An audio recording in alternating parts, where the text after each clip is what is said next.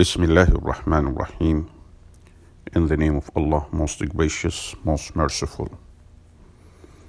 Panic and the coronavirus pandemic.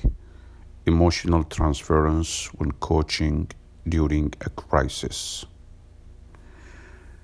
In her fourth article in a new content series on panic and the coronavirus pandemic, Rachel Ellison, MBE, discusses the challenges of emotional reactions for coaches during this time of uncertainty and how to avoid playing emotional ping pong with clients. Rachel Ellison, MBE, executive leadership coach and author. We continue to acclimatize to these unsettling times. Phrases such as self isolating and lockdown were not in the average worker's lexicon until a couple of weeks ago. Now, eight year olds walk the talk of lockdown and contagion. To keep your coaching high quality, it's vital to stay ultra self aware of the effect that things you hear are having on you. This is both about coaching but also about your reputation longer term. Some coaches are still coaching, and let's be frank, many have seen their bookings collapse as clients bail out of the city and simultaneously out of their diaries to set up shop at home. We are changing the way we do business, and there are new issues to navigate.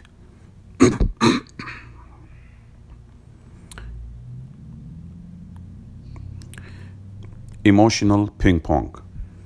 Client conversations are inevitably infected by the stress and uncertainty of what is going on. Coaches may start to absorb the emotional overload this absorption is known as psychological transference.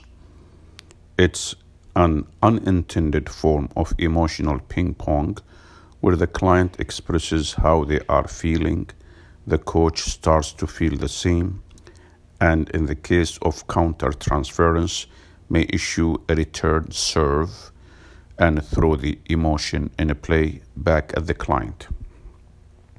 This would rarely be conscious or intentional, but rather a beneath the surface reaction to each other's current experience, both expressed emotions and unspoken ones. Have you ever suddenly felt angry, bored, or really tired whilst a client is speaking? If you know you've had a good night's sleep and are fully present, what's this about? It's possibly transference. Self as instrument. Coaches can make good use of transference. This nonverbal data can be a rich source of information with a client who is dancing around how they really feel or who may not have accessed how they actually feel.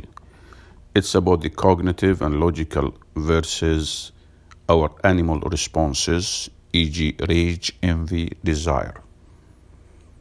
Making use of transference can offer laser insight.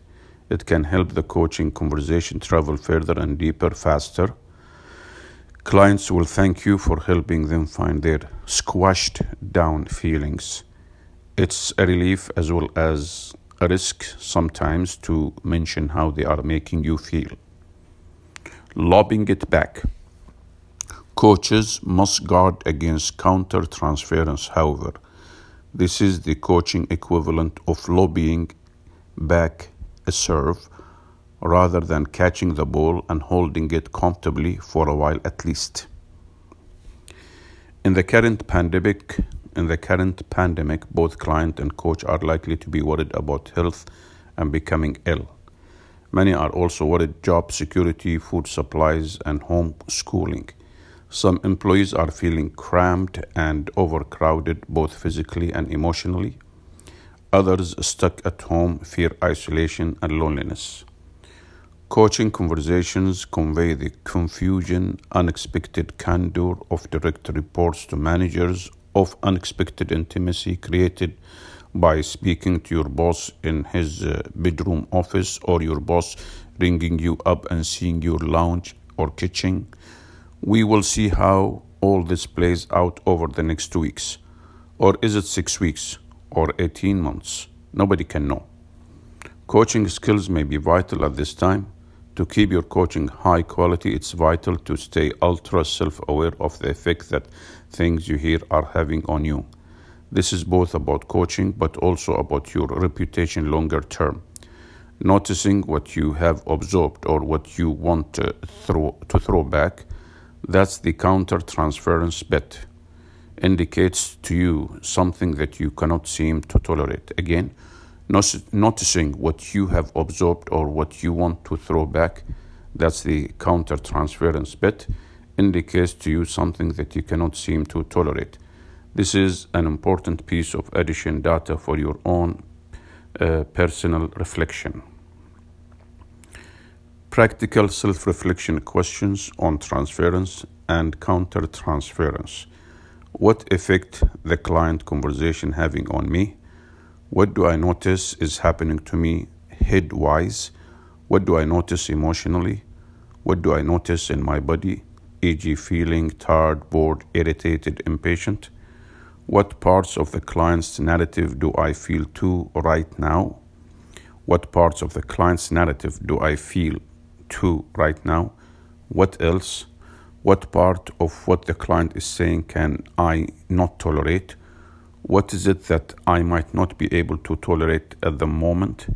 What might this tell me about me? Psychoanalytic themes change, uncertainty, ambiguity, the unknown, uh, ambiguity, the unknown, running out, not enough, isolation, loneliness, intimacy, defenses, transference, counter transference, duty of care caveat. Duty of care caveat. This article shares ideas and suggestions about uh, this sorry this article shares ideas and suggestions but does not represent official advice.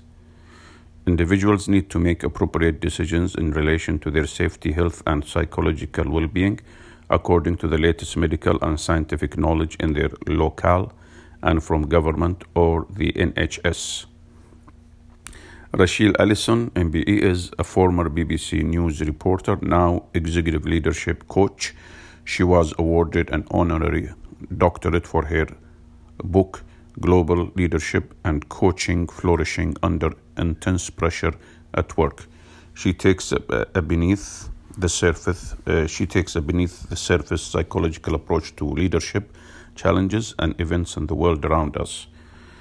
Uh, Rachel is currently offering short burst 30 minute virtual emergency coaching packages for leaders and those supporting them during the COVID 19 pandemic. You may visit her at www.rachelellison.com. RachelEllison.com. R A C H E L E L I, uh, sorry, R A C H E L E L L I S O N dot com. Alhamdulillah, praise be to Allah. I'll just repeat her book. Her book is Global Leadership and Coaching Flourishing Under Intense Pressure at Work.